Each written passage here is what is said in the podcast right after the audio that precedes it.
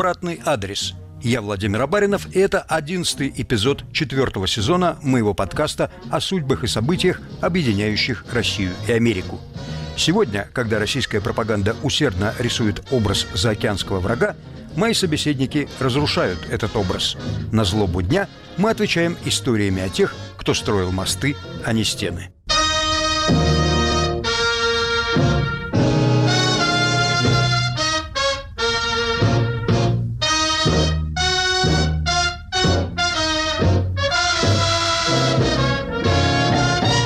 Имя Маргарет Элтон Гаррисон сегодня известно лишь специалистам. А было время, когда это имя знали Ленин и президент Вильсон. Ее делом занимался сам Феликс Дзержинский. О ней писала западная и советская пресса, дипломаты обменивались нотами, и даже Владимир Маяковский вставил ее имя в свое стихотворение. Эту остросюжетную историю во всех подробностях изучила Галина Лапина, литературовед, переводчик, в недавнем прошлом профессор университета штата Висконсин. Галина Васильевна, Маргарет Гаррисон, дама из хорошей семьи, поехала в Советскую Россию не то что по собственной инициативе, а настойчиво добивалась поручения от американской военной разведки. Что это было? Любопытство, погоня за журналистской сенсацией или врожденный авантюризм? Действительно, Маргарет Гаррисон была авантюристкой, видимо, по натуре. Недаром одной из своих книг она дала название «Рожденная не для покоя». Рождена она была в богатой э, балтиморской семье, э, дама светская, очень благополучная семья. Отец ее был э, балтиморским бизнесменом и владельцем крупной судоходной компании. У него была контора в Лондоне, где они проводили несколько месяцев ежегодно. Она очень любила Европу, много путешествовали по Европе.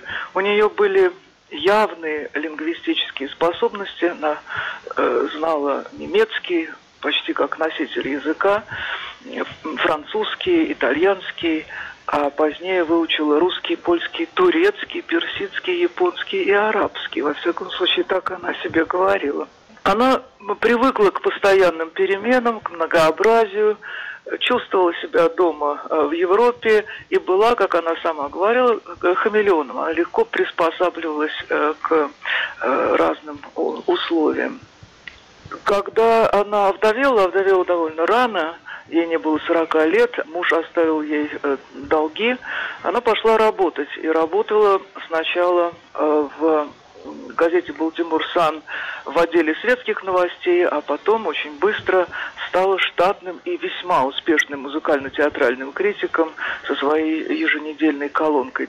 Казалось бы, ее карьера складывалась э, вполне успешно, и ничто не предвещало ее приход в разведку. Однако, когда началась э, Первая мировая война, э, она восприняла ее ну, как почти личное событие. И первая ее работа, разведчицы, можно сказать, была в Балтиморе. Она выявляла э, немецких э, шпионов.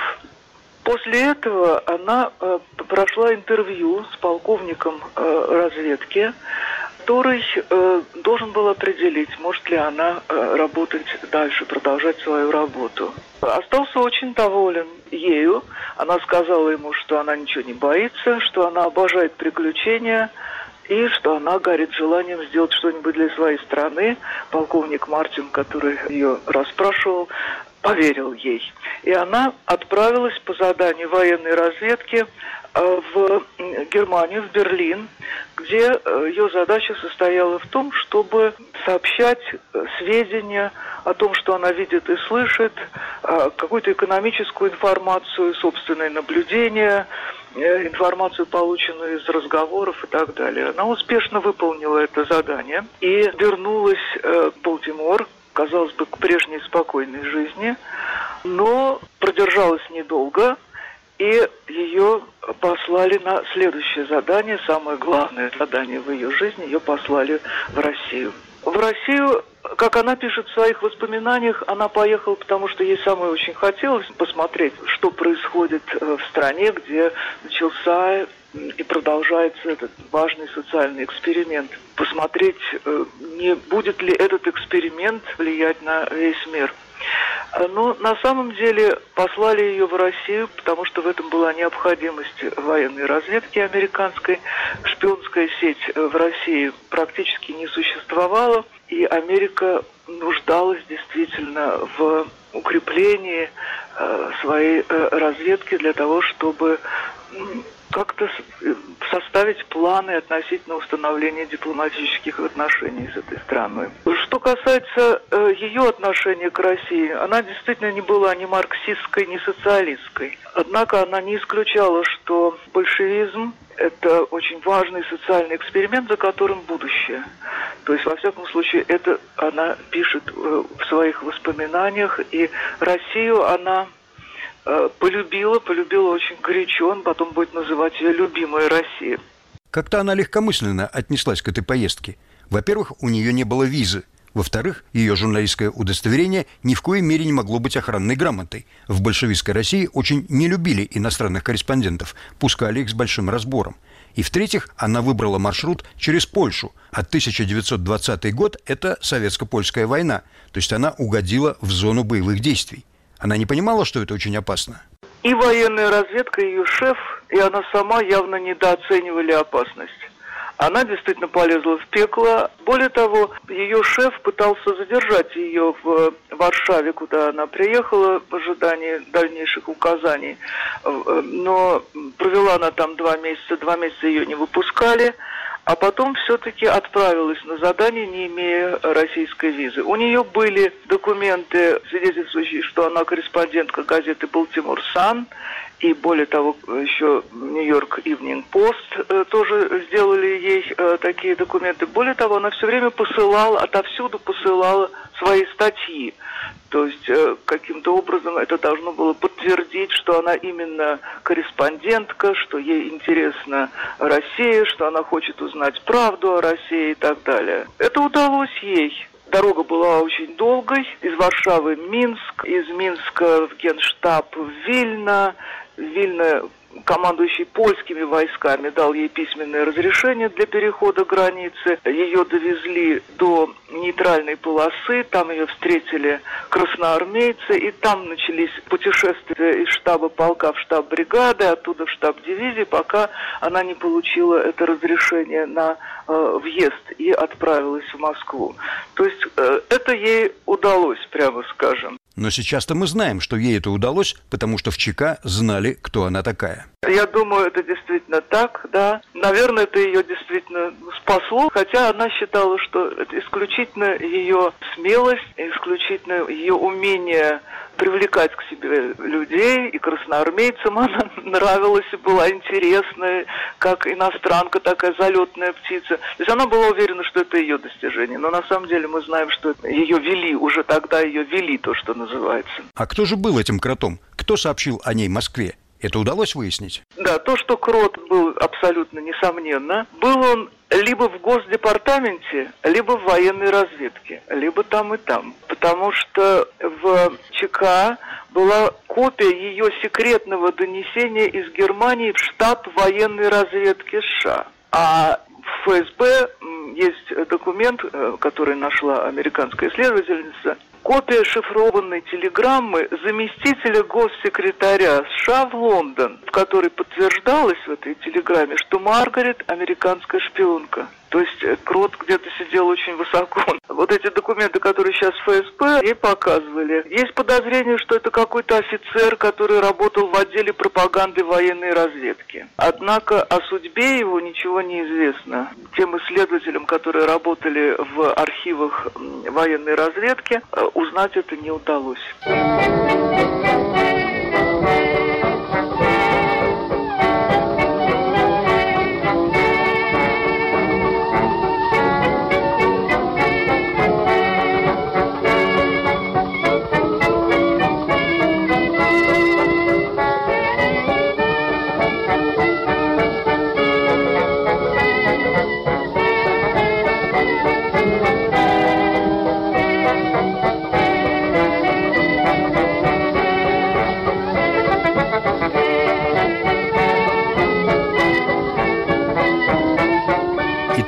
Москвы она все-таки добралась. Что было дальше? Вот это быстро дали визу, сначала на несколько недель, а потом продлили эту визу. Ее поселили в гостинице. А гостиница, которая упоминается много раз в ее воспоминаниях, по адресу Малый Харитоневский, 10. Это был бывший особняк э, богатого промышленника, где она прожила почти 8 месяцев с перерывом. Ей как и другим иностранным журналистам, не позволяли снять комнату или э, получить э, номер в какой бы то ни было гостинице без разрешения наркомата иностранных дел, под ведением которого находились несколько московских гостиниц. Цель такого расселения иностранцев состояла в том, чтобы рассредоточить их по Москве, что позволяло подселить к ним – соглядатаев, не выпускать их из виду. Гостиница в Харитоневском переулке действительно была таким интересным местом. Там жили от 10 до 14 иностранцев, самых разных. И там же э, жили несколько советских сотрудников э, комиссариата иностранных дел. Здесь появляется фигура Ивана Аксенова, который был куратором этой гостиницы от ВЧК. Иван Аксенов – известный российский поэт, переводчик, шекспировед. Он занимал видное место в тогдашней литературной жизни Москвы, да и до сих пор занимает. Не далее, как в этом году, вышло полное собрание его стихов. О нем пишут статьи и книги, проводятся даже международные конференции по его творческому наследию, но нигде не упоминается его сотрудничество с ВЧК. Да, короткий эпизод в его биографии, но такой довольно яркий. Все Постояльцы этого пансиона, этой гостиницы знали, кто такой Аксенов, вернее, не знали, что он работает на ЧК, хотя он, конечно, создавал совсем другой образ. Ходили слухи, что он бывший белый офицер и так далее, и так далее. Такие романтические какие-то истории про него ходили. Он сидел неизменно во главе обеденного стола, он вел разговор, переходил с одного языка на другой. Он был чрезвычайно хорошо образован, великолепный собеседник с прекрасными манерами. Те, кто там в это время с ним общался, говорили, что он знал все о драматургах Елизаветинцах. Один англичанин, уезжая в Англию, спросил, что прислать а, Аксенову. Тот попросил прислать ему пьесы Бен Джонсона. Не сигареты, не одежду, а пьесы Бен Джонсона. Гаррисон была его главным объектом наблюдения. И они прекрасно проводили время вместе, ходили на концерты, в театры. Он ее знакомил с какими-то своими замечательными тоже друзьями и знакомыми. Now won't you listen, honey, while I say,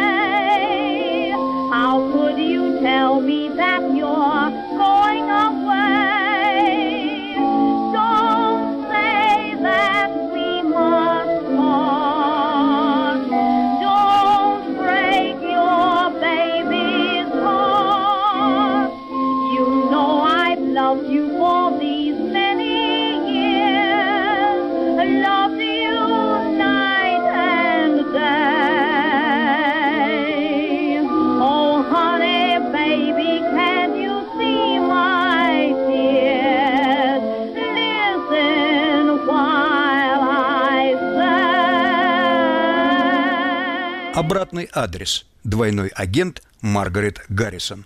Продолжим через полминуты. Здравствуйте, это Виктор Кульганик. Новые истории людей, которые оказались в заключении. Осознание жизни через тюремный опыт. Как человек за решеткой смотрит на себя и на окружающий его мир.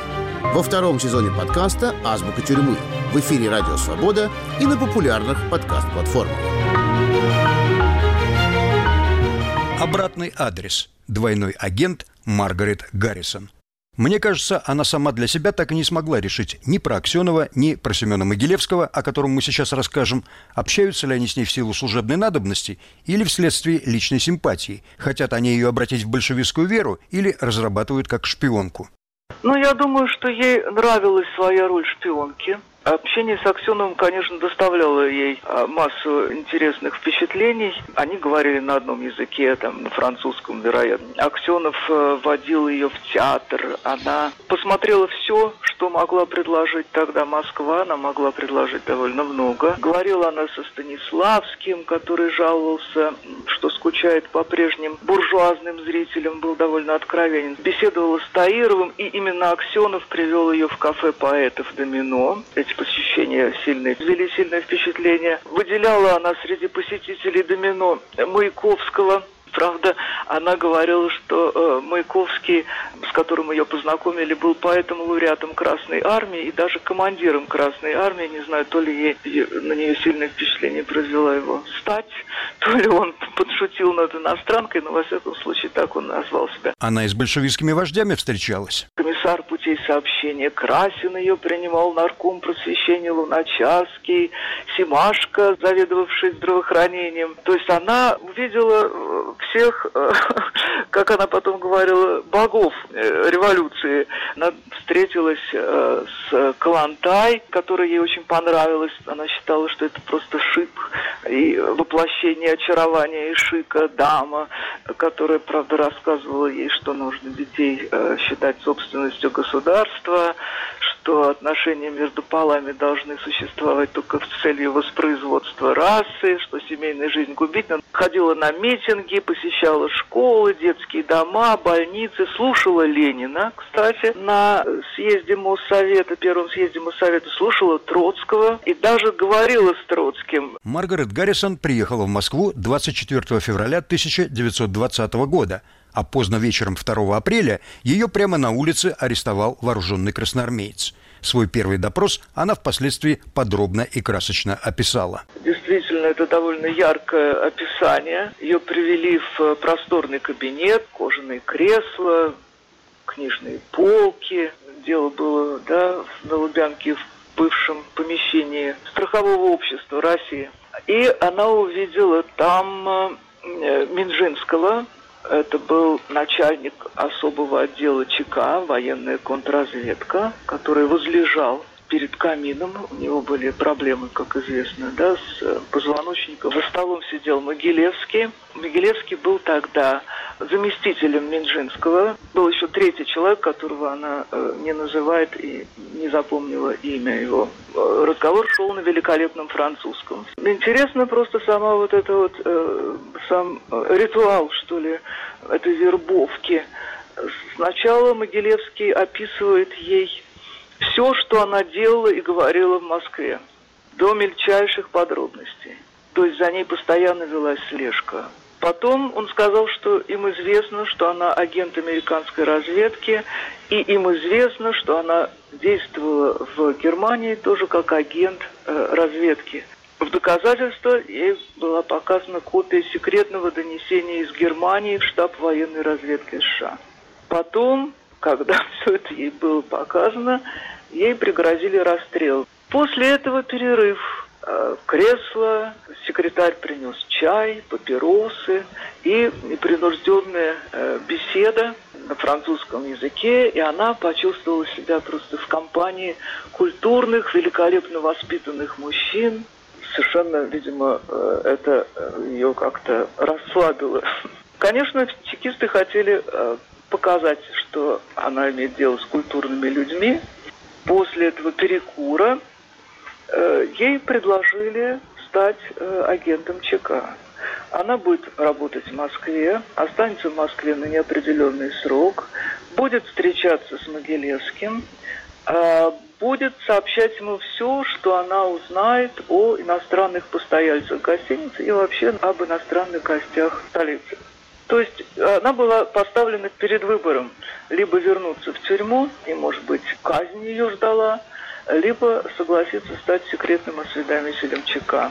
Как она объясняет, она подумала, что ну, все равно она получит информацию э, и, может быть, даже найдет способ пересылать свои сообщения в военную разведку. А большевикам она будет поставлять какую-то неполную, ложную информацию. Надеялась в этой двойной игре переиграть чекистов. Да, она вступила в эту игру с надеждой действительно переиграть. Но тут, конечно, она попала в чекистскую паутину просто как муха, а думала, что она играет на равных. То есть она приняла предложение Могилевского, Правда, справедливости ради надо сказать, что она постаралась предупредить американцев и британцев, э, что контакты с ней э, могут поставить их под удар. После того, как вербовка закончилась, искали завтра вы выйдете на свободу. Видимо, Могилевский считал ее вербовку очень большим достижением, собственным, наверное, достижением, потому что он организовал ее визит на Лубянку к самому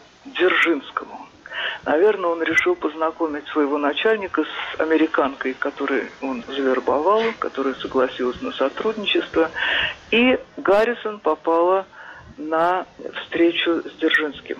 Она описала эту встречу трижды э, в книгах 22-35 года и э, в некрологе Дзержинскому э, в 26 году в газете «Нью-Йорк Таймс».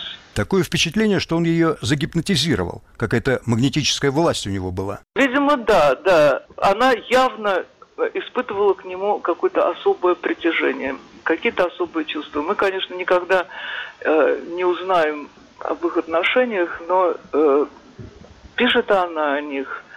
Может быть, конечно, это каким-то образом романтизируя, но пишет она, э, из того, что она пишет, ясно, что она испытывала явно к нему особые чувства, особое влечение. Она называет его черной пумой, то есть это такая игра с красивым, но опасным зверем, но игра на равных. Э, и она писала, что и он тоже явно испытывал к ней некую симпатию или уважение к ее достоинствам, не знаю, как это сказать.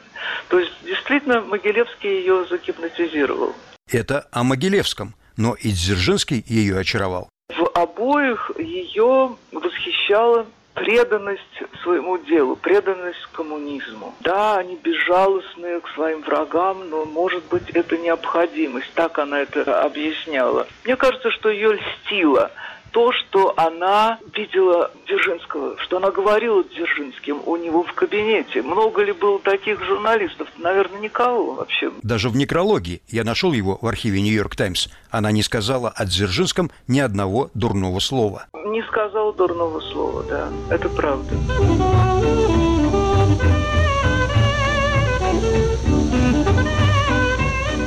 Пока она была на свободе после первого ареста, она вообще понимала, что происходит в стране, отдавала себе отчет. Иногда создается впечатление, что она как-то очень поверхностно смотрела на вещи. Можно, например, сравнить описание одного и того же эпизода у Гаррисон и у Бертрана Рассела, британского философа левого толка, который приехал в Советскую Россию, чтобы увидеть реальный социализм. Эта поездка произвела на него гнетущее впечатление.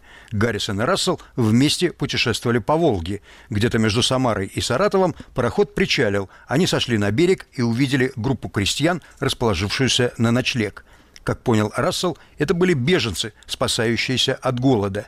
Для Рассела эта картина была убийственной совершенно. Может быть, последней каплей, заставившей его отречься от социализма. А Гаррисон описывает ее в романтических тонах. Да, вы абсолютно правы. Я думаю, что, ну, во-первых, это, конечно, особенности ее э, характера. И потом она действительно вошла в роль э, шпионки. А шпионка не должна особую эмпатию, видимо, испытывать. А шпионка э, как-то отстраненно на все смотрит. Видимо, я так думаю, не знаю. Или же действительно она попала под, э, как вы говорите, под какое-то э, влияние, но она, несомненно, попала под влияние, действительно, под гипноз. Но я думаю, что здесь еще стоит э, искать вот действительно какие-то особенности характера ее. Ведь она потом всю оставшуюся жизнь захочет вернуться в разведку. Ей хотелось как-то поучаствовать в этом. Вот ей нравилась эта роль. Ей льстила это. Ей льстила эта игра и ее роль в этой игре, и как все у нее получается. Да, еще, наверное, здесь нужно сказать и о ее э, помощи заключенным, британским и американским заключенным. Сама она считала, что это оправдывает ее существование а в Москве в это время. Э, одним из этих заключенных был американец, который называл себя Фрэнком Мошером.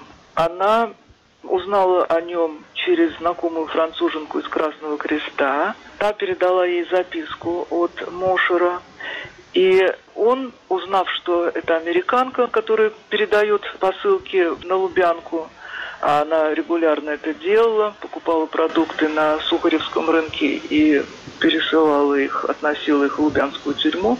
Когда муж узнал, что это американка, он э, написал ей целый список вещей, которые ему были необходимы. Ну, прежде всего, конечно, съестное. Он убирал уже от голода.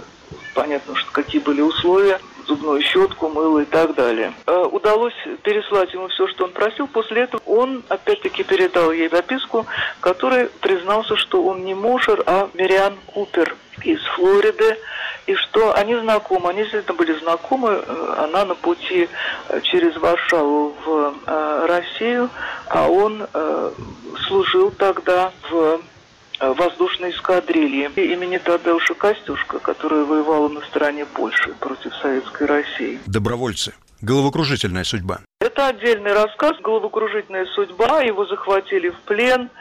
Он э, сказал, что он бывший рабочий, и сказал, что он мошер. На его э, белье было вышито имя, казенное белье, вышито имя э, Фрэнк Мошер – в общем, это, как он считал, это спасло ему жизнь.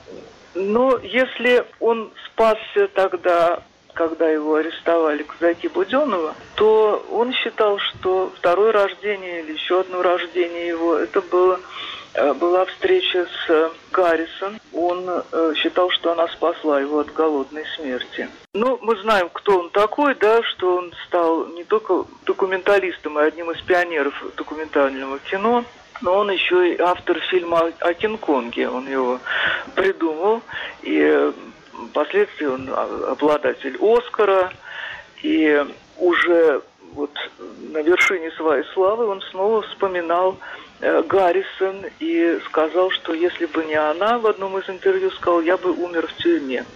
В октябре 1920 года Маргарет Гаррисон снова арестовали, на этот раз надолго – но об этом в следующем эпизоде подкаста «Обратный адрес».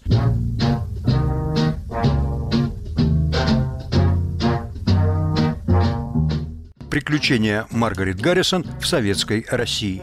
С нами была литературовед и переводчик Галина Лапина. Обратный адрес. В эфире «Свободы» каждую пятницу в 18.05 по Москве с повторами в выходные и на следующей неделе.